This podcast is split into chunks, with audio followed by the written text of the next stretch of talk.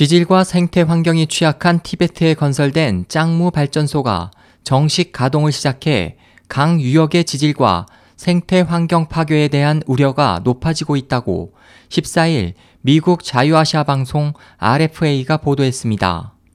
RFA는 관영 신화통신을 인용해 히말라야 기슭에서 발원해 티베트의 칭짱 고원지대를 흘러 인도 겐지스강에 합류하는 야로짱부강 중류에 건설된 이 발전소로 향후 발전량이 현재의 약 3배인 51만 킬로와트로 증가할 것이라고 설명했습니다. 하지만 BBC는 이 발전소가 약 8년에 걸쳐 96억 위안, 약 1조 7,200억 원을 들여 건설된 짱무 발전소가 창장 상류에 건설돼 지질, 환경 피해 우려가 그치지 않는 산사댐의 전철을 되풀이할 것이라는 우려가 나오고 있다고 전했습니다.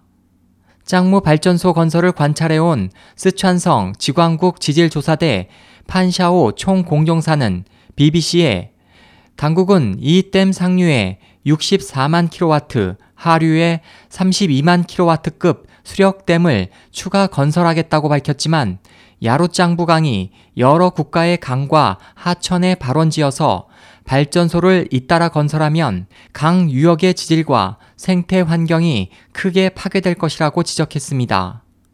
그는 또 많은 댐 건설로 인해 강 유역의 목초지와 농지가 상당수 수몰되기 때문에 농업 피해가 크며 일대의 티베트 불교 사찰들도 모두 사라져 문화적 손실도 매우 클 것이라고 우려했습니다.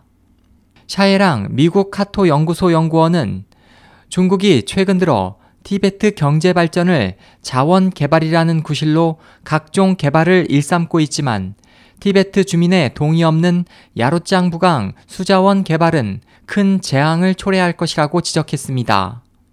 한편 길이 3,848km의 야로짱 부강이 통과하는 인도와 방글라데시는 이강 상중류 지역에 대형 댐이 생기면 자국 하류 지역의 수자원이 크게 고갈될 것이라고 우려하고 있습니다. SOH 희망지성 국제방송 홍승일이었습니다.